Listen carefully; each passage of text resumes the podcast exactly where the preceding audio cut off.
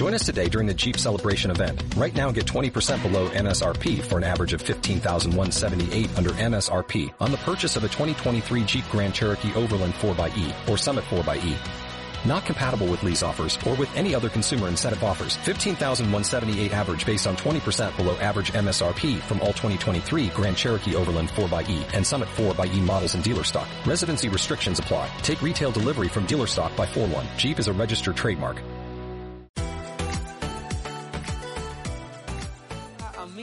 Bienvenidos al Discipulado Unido. Estamos totalmente en vivo y es para mí un gran placer poder saludar a toda la familia de NGI Global desde aquí, desde Villahermosa, Tabasco, para todas las iglesias, hijas, coberturas, filiales. Sean bienvenidos.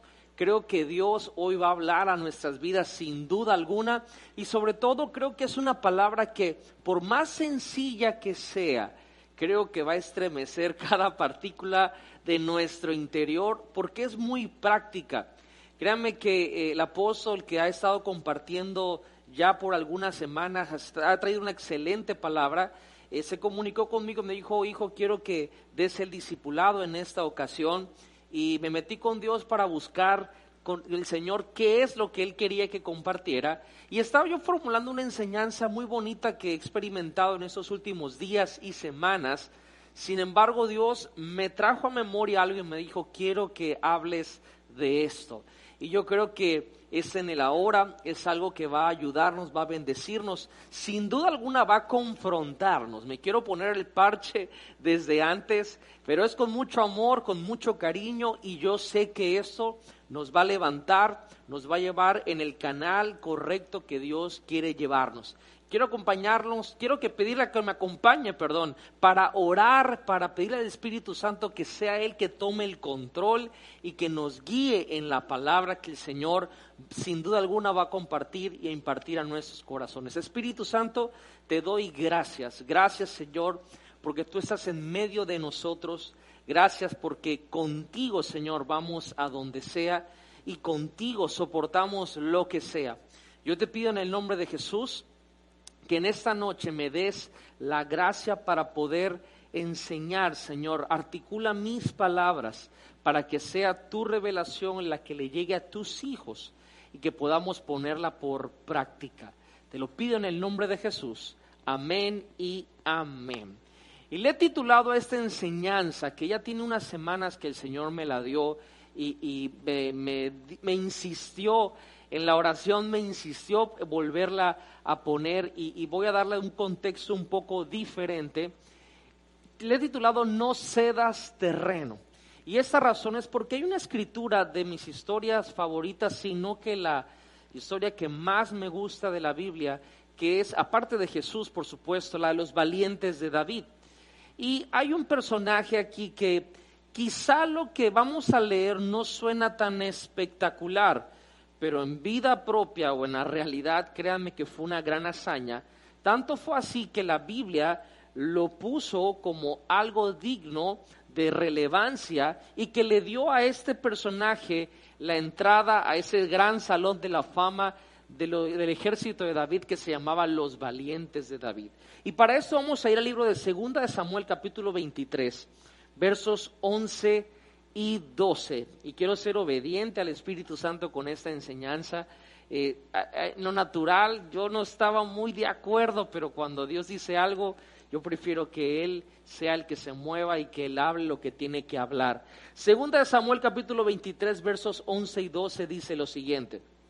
El siguiente rango era Sama, hijo de Age de Arar. Cierta vez los filisteos se reunieron en Leí y atacaron a los israelitas en un campo lleno de lentejas. El ejército israelita huyó, pero Sama, nosotros en esta historia somos Sama, no cedió terreno en medio del campo e hizo retroceder a los filisteos, así que el Señor le dio una gran victoria. Pasaje corto de la escritura, pero suficientemente poderoso para traernos una enseñanza que creo que es en el ahora. Y la razón por la cual traje esta historia para darle el contexto a los principios que vamos a enseñar es porque Sama, que luego fue parte de los valientes de David, estaba en una aldea de Israel. De repente llegó el enemigo, los filisteos. Quiero parafrasear la historia. Y había un campo de lentejas. Ahora es importante entender que en aquel entonces eh, la vida del ser humano era todo a base de la agricultura, de la ganadería y de los oficios que existían. Y los filisteos llegaron a este campo de lentejas. Hay otra versión que dice un pequeño campo de lentejas.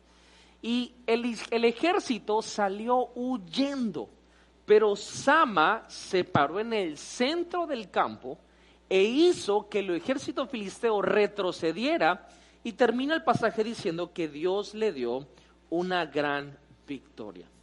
Y ese pasaje me va a llevar a compartirle tres puntos muy importantes. El primero es como una introducción del por qué pasa lo que pasa en el aspecto que vamos a tocar. Y quiero finalizar con un, versus, un contexto de un principio incorrecto con un contexto de un principio que todos tenemos que tener en el reino. Y lo que quiero comenzar hablando es por qué perdemos lo que recibimos o por qué perdemos lo que tenemos. Hay cosas que usted y yo tenemos en común hoy en día. Y esto va a sonar un poquito crudo. Número uno, todos nos vamos a morir o en efecto, si estamos vivos, el Señor nos va a arrebatar.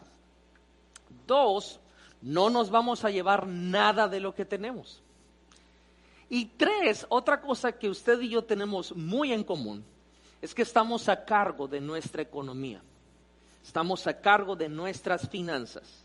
No podemos culpar a nadie más.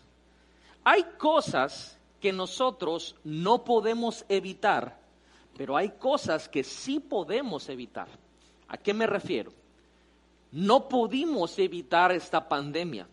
Literal, el mundo se llenó de este virus y hasta cierto punto ya hasta se hizo un nuevo normal. El andar con cubrebocas, el tener una sana distancia, ya después de cinco meses ya se hizo un hábito de la iglesia que sea en línea, aunque pronto se van a abrir las puertas otra vez y esa va a ser otra historia. Son cosas que no podemos evitar. Que venga un virus de esta magnitud, de escala mundial, no se puede evitar. Pero hay cosas que sí se pueden evitar.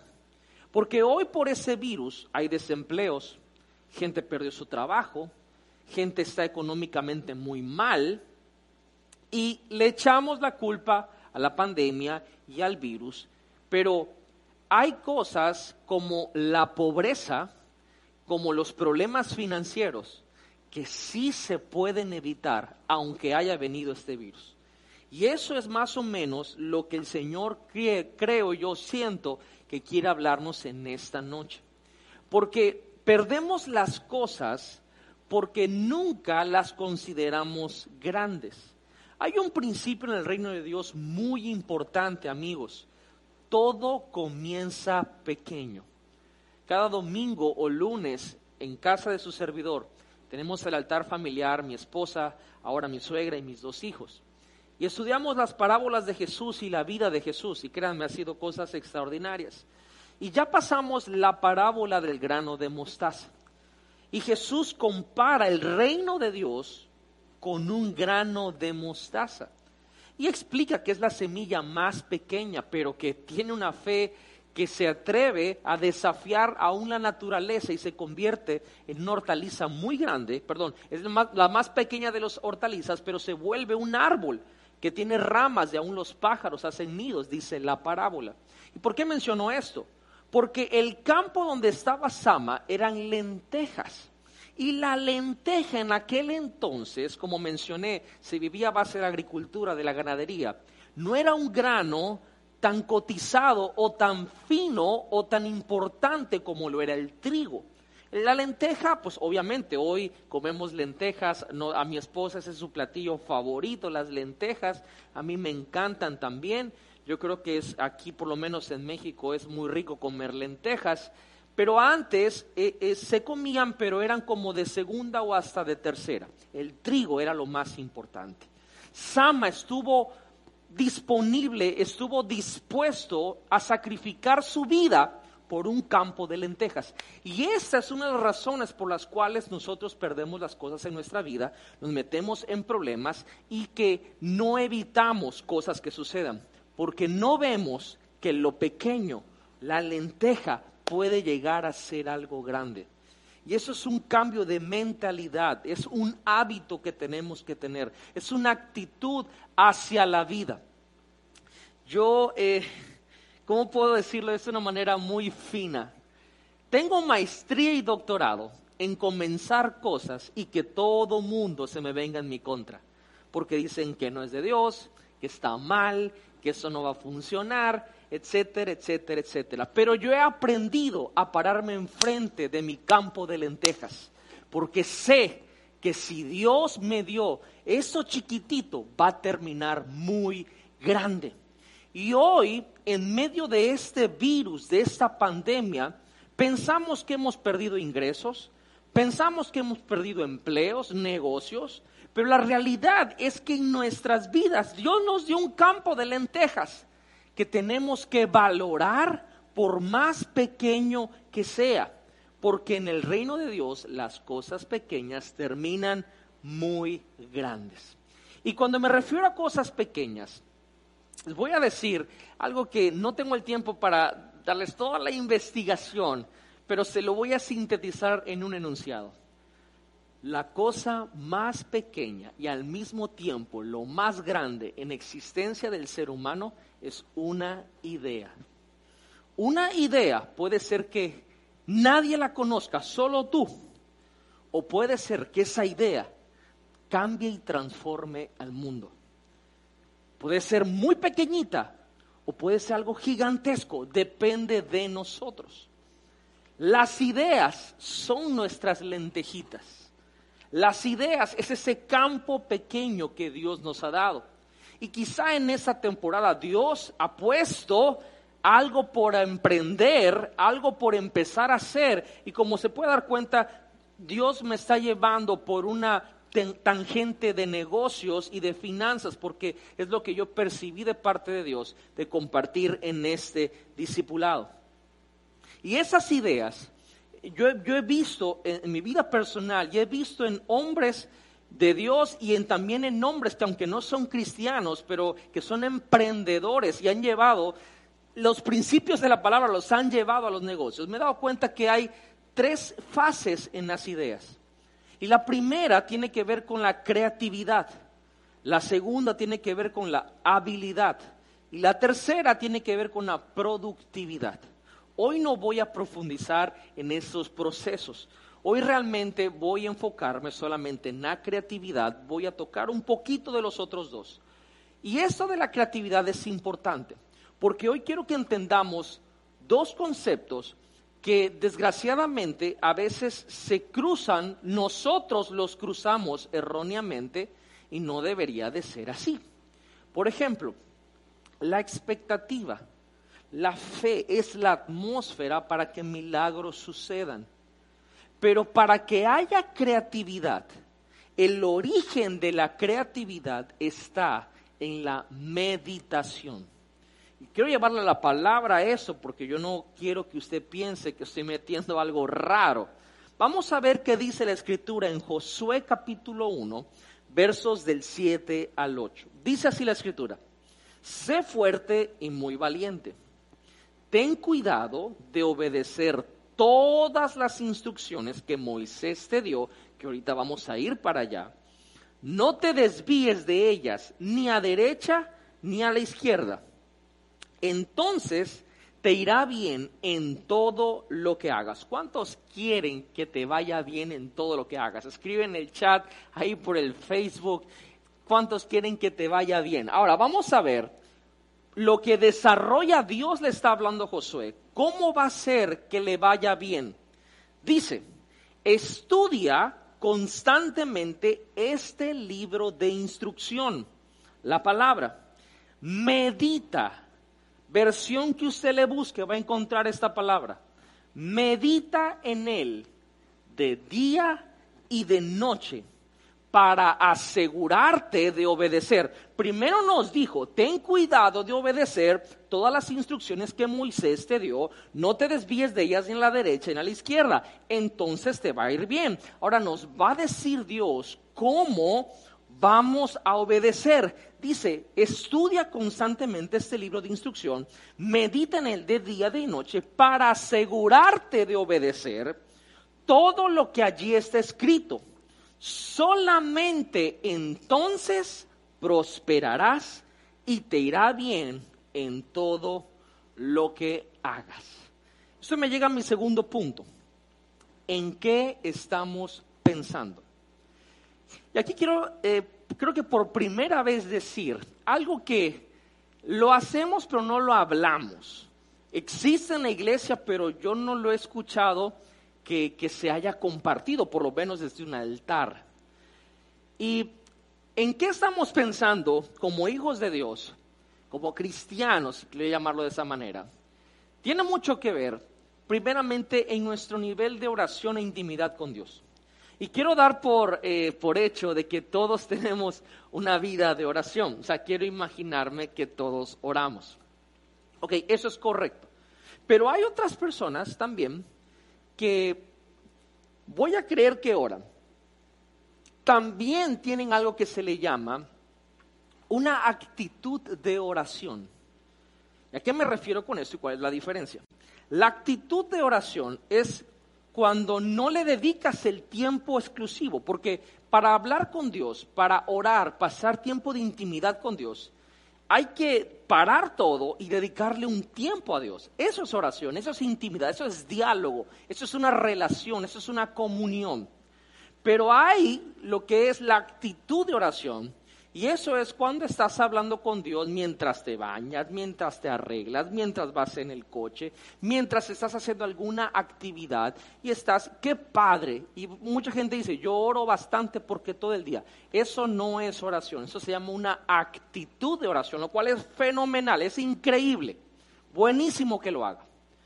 Pero yo conozco gente que ora horas Conozco gente que mientras cocina están en una actitud de oración y con unos problemas económicos impresionantes y no veo prosperidad en su vida. Yo no estoy diciendo que la oración no sirve, eso, eso lo quiero dar por hecho, eso es parte de nuestra vida. La oración es como el oxígeno de nuestra alma. Pero la Biblia me dice y me enseña, Dios dándole el secreto a Josué, le dice, para que te vaya bien, y te aseguras de obedecer todo lo que yo le dije a Moisés, es necesario que también medites en esta palabra de día y de noche. Y esto, yo, yo creo que muchas veces eh, esta palabra, por lo menos en el, en el cristianismo, está muy como que meditación te basa que es algo del oriente, de Asia, de del yoga. No, no, no. La Biblia nos manda a meditar. ¿Y qué se refiere la Biblia cuando nos dice de meditar? La meditación es un pensamiento constante en algo. Eso es lo que es. La pregunta es, ¿en qué estamos pensando constantemente? Esa es la pregunta. Y quizá esa es la causa también por la cual en este momento estamos teniendo situaciones económicas muy difíciles porque estamos pensando en cosas que no tenemos que pensar y no estamos pensando en las que deberíamos de pensar. ¿Cómo se arregla eso? Meditando en la palabra. El otro día el apóstol nos mandó a los efesios, creo que a los ministros también de la iglesia, una cápsula, un video, donde se demostraba científicamente que leer la Biblia cuatro veces por semana hacía que el ser humano prácticamente fuera mejor en todo. Algo sucedía, científicamente comprobado, que el ser humano mejoraba. Dios no se equivoca. Hay que orar. Me encanta la oración. Me considero un nombre de oración. Pero la lectura de la escritura, y no solo la lectura, la meditación en él, es la clave para poder ver qué son las instrucciones que Dios tiene para nosotros. Y ahí es donde quiero ir. ¿Por qué la meditación en la palabra de Dios es tan importante? Porque la palabra de Dios es la expresión de Dios. Ahora, Dios está diciendo para que obedezcas todo lo que le di a mi siervo Moisés. Vamos a ver qué pasó con Moisés. En Éxodo 34:4 dice la escritura: Entonces Moisés talló dos tablas de piedra, como las primeras, temprano en la mañana subió al monte Sinaí, tal como el Señor le había ordenado, con las dos tablas de piedra en las manos. Ok, vamos a ver este escenario. Y todos sabemos que en esas dos tablas, o si no lo sabía, Dios escribió los diez mandamientos, los que conocemos en Éxodo 20. Ahora, Moisés sube con estas tablas, Dios le da los diez mandamientos que por todo el mundo son conocidos. Y estos diez mandamientos se le conoce como la ley. Y esa ley lo que hace, y en cualquier gobierno, dicta nuestra conciencia, es decir, dicta lo que debemos de hacer y dicta lo que no debemos de hacer. Es así de sencillo, solo tiene dos colores, es absoluta. Se hace, no se hace. Ahora, para poder llevar esto, Dios siempre, es más, la misma escritura está en el antiguo pacto y en el nuevo pacto, es decir, antiguo testamento y nuevo testamento. Hay un pacto nuevo para nosotros. Y la Biblia lo dice así en Jeremías 31, 33. Dice, pero este es el nuevo pacto que haré con el pueblo de Israel después de esos días, dice el Señor. Pondré mis instrucciones en lo más profundo de ellos y las escribiré en su corazón. Yo seré su Dios y ellos serán mi pueblo. Significa, yo nunca he visto las tablas de Moisés, ni cuando fui a Israel las vi, pero Dios me está diciendo que en nuestro nuevo pacto con Él, Él en nuestra mente y en nuestro corazón hay como unas tablas y ahí Él escribe las instrucciones de lo que tenemos que hacer y lo que no tenemos que hacer. Y ahí también es donde Dios escribe las ideas. En otras palabras, Dios le está diciendo a Josué, Josué, estamos hablando, Josué estaba orando y Dios le estaba diciendo cómo tenía que hacer las cosas. Ok, tienes una relación conmigo, yo te oigo, tú me oyes. Quiero decirte la clave para que prosperes en todo lo que hagas.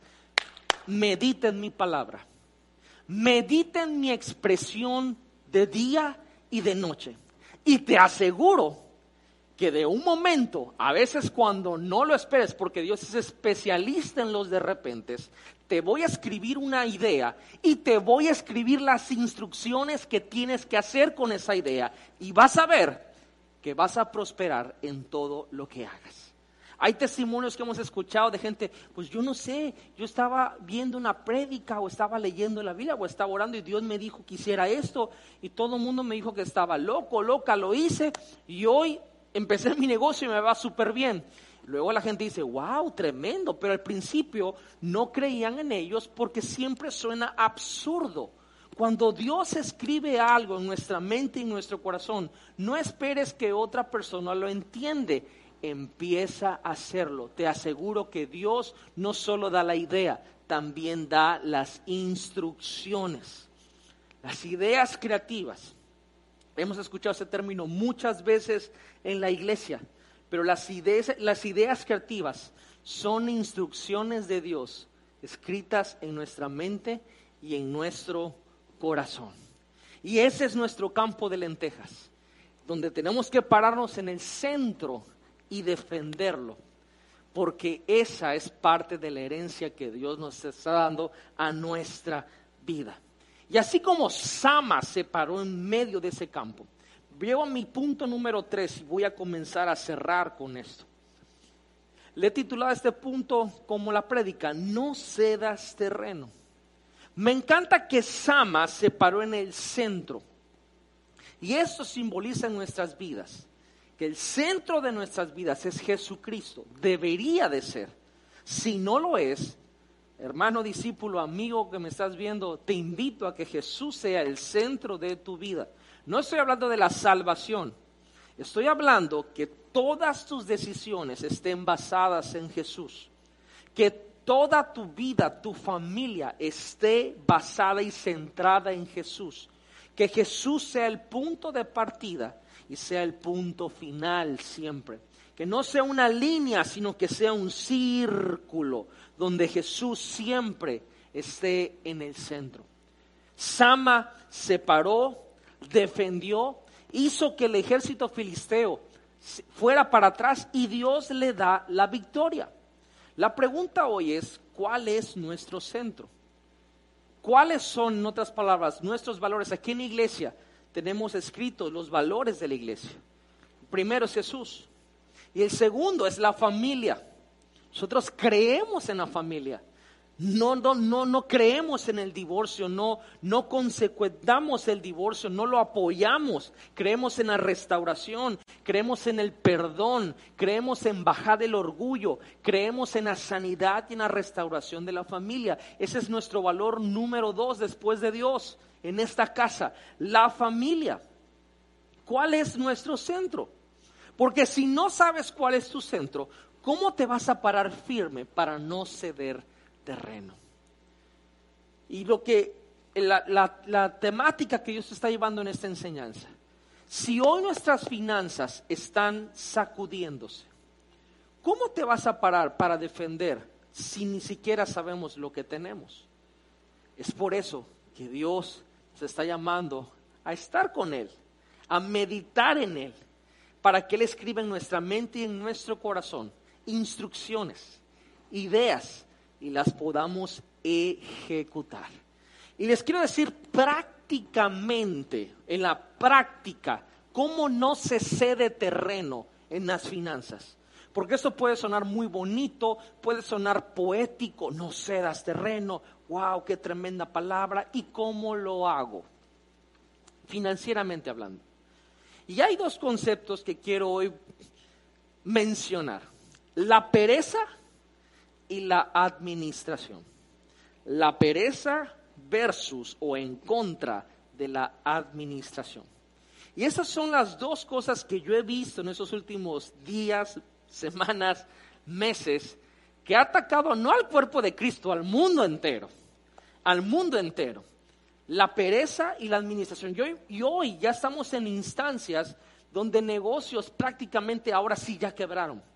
Familias ya están financieramente devastadas, ya están en el momento de andar pidiendo préstamos solamente para solventar las necesidades básicas del hogar. ¿Por qué sucedió eso? ¿Cómo lo corregimos? Tenemos que entender que Dios está hablando. Siempre, constantemente. Si meditamos en Él, Él escribe instrucciones. Lo dice su palabra. Lo dice su palabra. Y es lo que hoy quiero llevarles. Y vamos a leer un pasaje de la Escritura y con eso vamos a cerrar.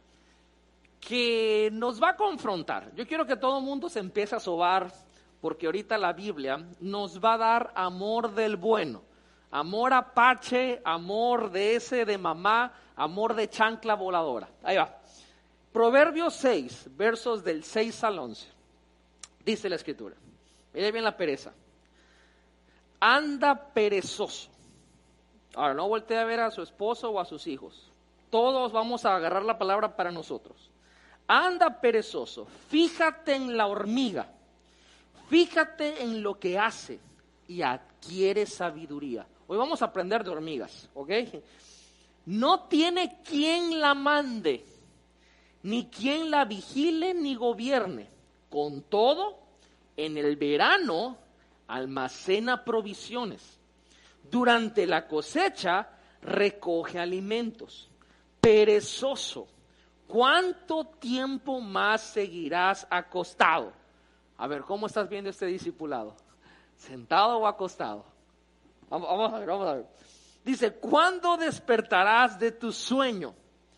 Un corto sueño, mire, eso está increíble. Un corto sueño, una breve siesta, un pequeño descanso, cruzado de brazos, para que vean por qué la Biblia habla de cruzado de brazos, y te asaltará la pobreza como un bandido y la escasez como un hombre armado. Este versículo está increíble. Nos está diciendo que todo aquel que en este tiempo, y en cualquier tiempo, pero sobre todo en este tiempo, diga, ay, un ratito para un, un coyotito, una siestecita, aquí lo espero, es que estoy meditando en el Señor. La Biblia dice, si tú te pones en un modo de pereza, la pobreza, la necesidad, la escasez te van a asaltar como un hombre armado. Uno nunca está esperando un asalto. Hoy en día la gente dice, ¿en qué momento me quedé sin poder proveerle a mi casa? ¿En qué momento me quedé sin tener hasta para la gasolina? No fue en qué momento, es que fuimos perezosos. Fuimos perezosos. Ok, y con mucho amor, con mucho cariño, porque les amo. Tenemos casi, muchachos, cinco meses de pandemia, cinco meses y medio más o menos. Cinco, ¿verdad? Cinco meses. Pregunta, pregunta, pregunta, y esto no es para que te sientan mal, esto es para que reflexionemos, nos levantemos y hagamos las cosas bien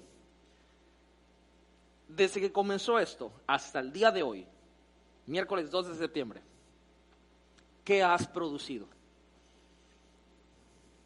¿Qué has producido? Para eso son estos discipulados unidos, para que la palabra de Dios venga y nos diga, wow, despierta, ¿qué has producido? Ok, ok, y ya estoy escuchando lo que me están diciendo en la mente. Me están diciendo en la mente, ay pastor, pero es que ahorita no se puede. Pero es que ahorita no nos dejan salir ni siquiera puedo abrir el negocio. Y, pero yo no te dije de lo que tenías.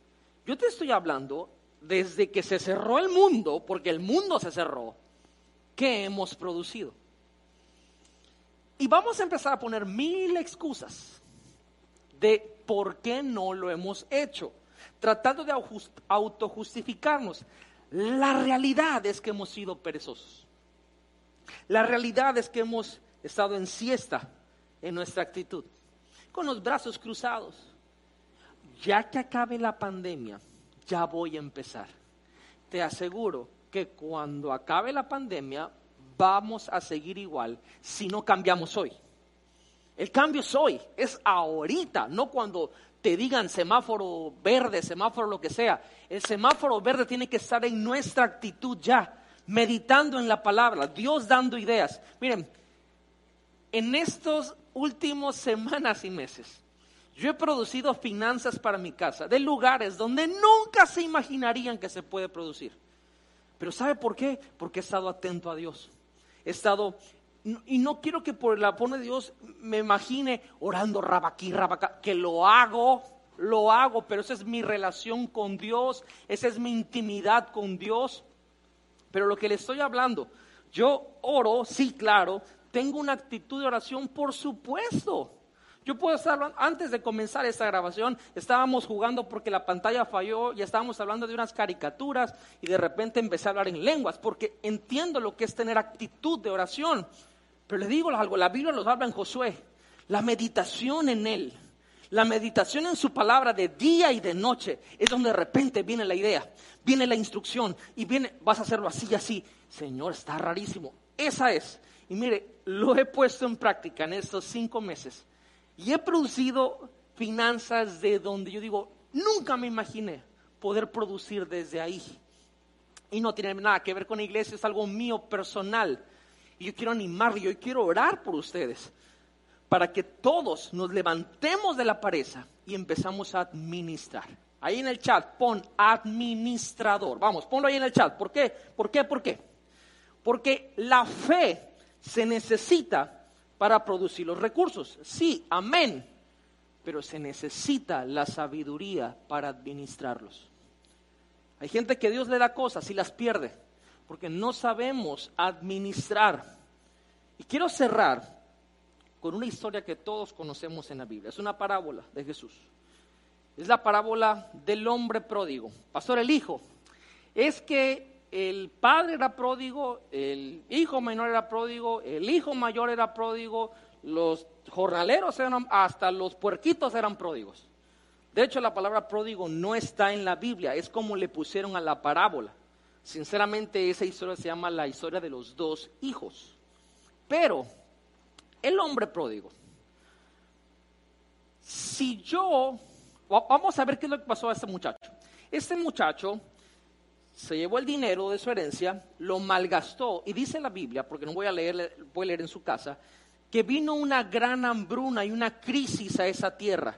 Y coincidió, como diría la viejita, la mala suerte. Salado estaba el chavo ese.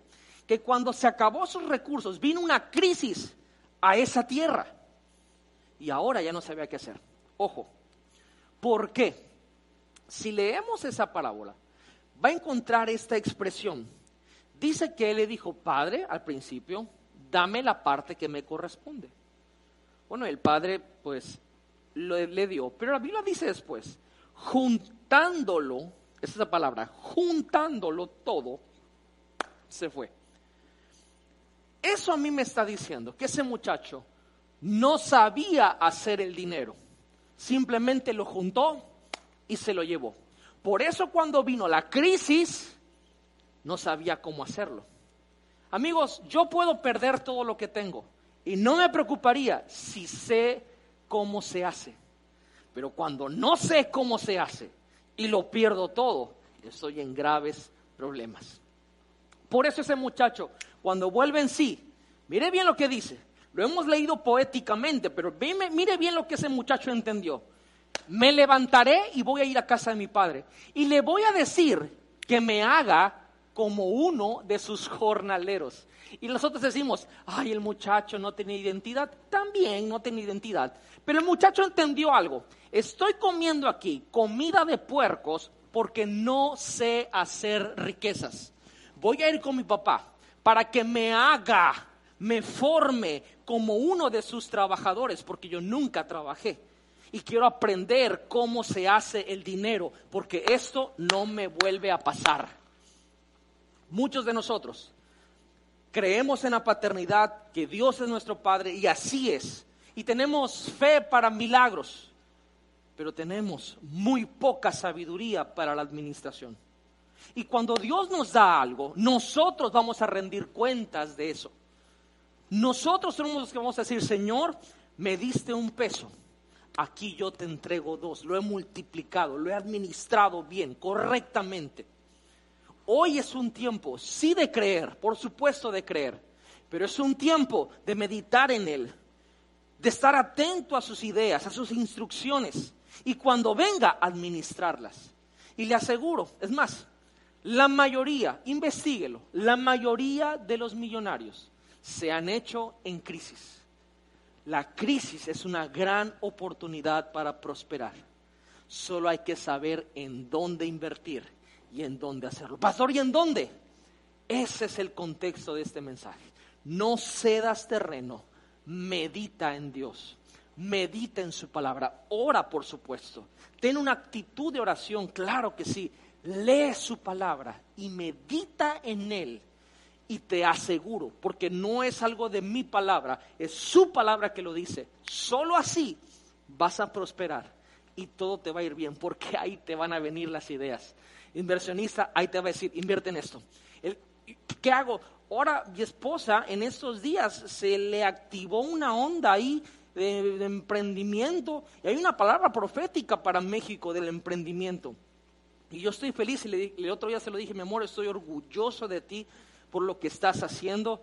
Y yo a propósito me echo atrás porque veo que es algo que ella está haciendo y yo quiero que ella sepa que es Dios el, la que la está impulsando, la que la está apoyando y es algo que está haciendo con sus propias manos y estoy feliz porque si hay algo en el reino de Dios que tenemos que ser es productivos, productivos.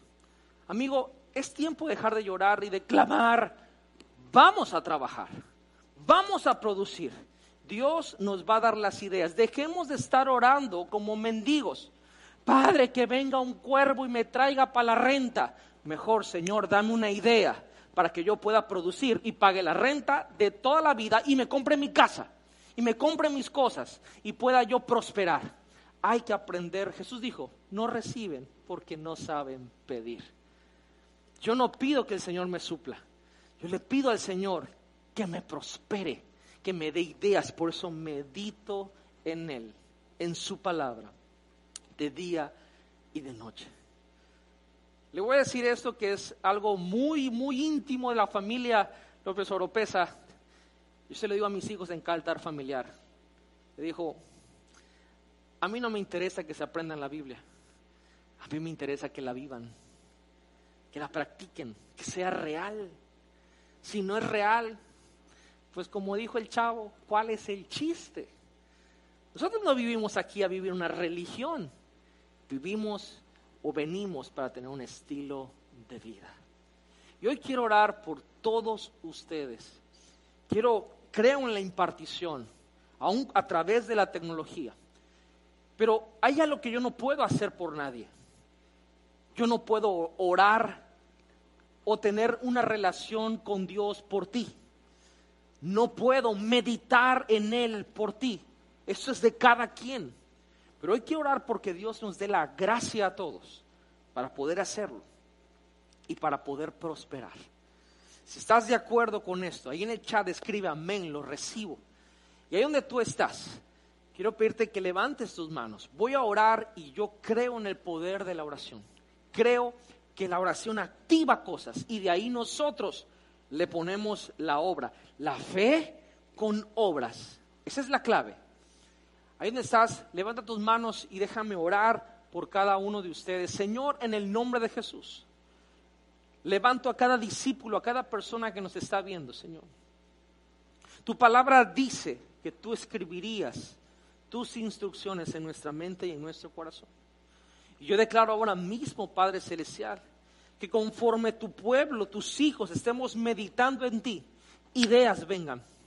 Ideas creativas y con instrucciones y te pido que nos des la gracia para ejecutar esas ideas, que no solo se quede en una idea, sino que se quede en algo real, Señor.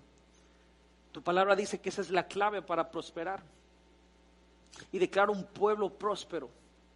Tus hijos somos prósperos, Señor, no por declaración, sino por verdad. Y esa verdad está en ti.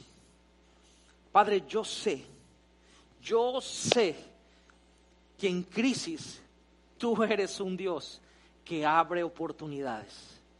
Declaro, Señor, que esa palabra profética de emprendimiento, Señor, hoy la creemos y la ponemos por obra. Y en el nombre de Jesús, me encantaría escuchar testimonios de lo que tú estás haciendo y de lo que harás a partir de que hoy tu pueblo esta palabra la haga suya. En el nombre poderoso de Jesús, te doy muchas gracias, Señor. Amén. Amigos, familia NGI, busquemos de Dios. No hagamos pequeñas las cosas. En el reino todo empieza pequeño, pero termina muy grande. Meditemos en Él. Pon a Jesús en el centro. No cedas terreno. Y combate la pereza con la administración. Y te aseguro, porque lo dice la Biblia, que vamos a prosperar en todo lo que hagamos.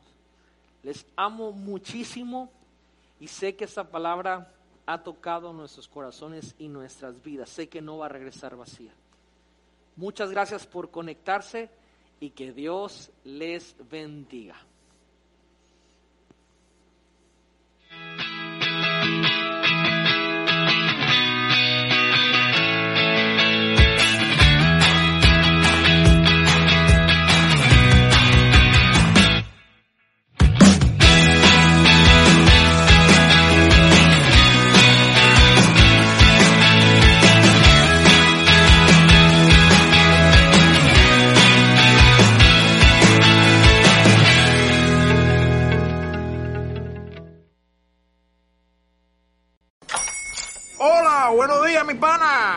Buenos días, bienvenido a Sherwin Williams. ¡Ey! ¿Qué onda, compadre?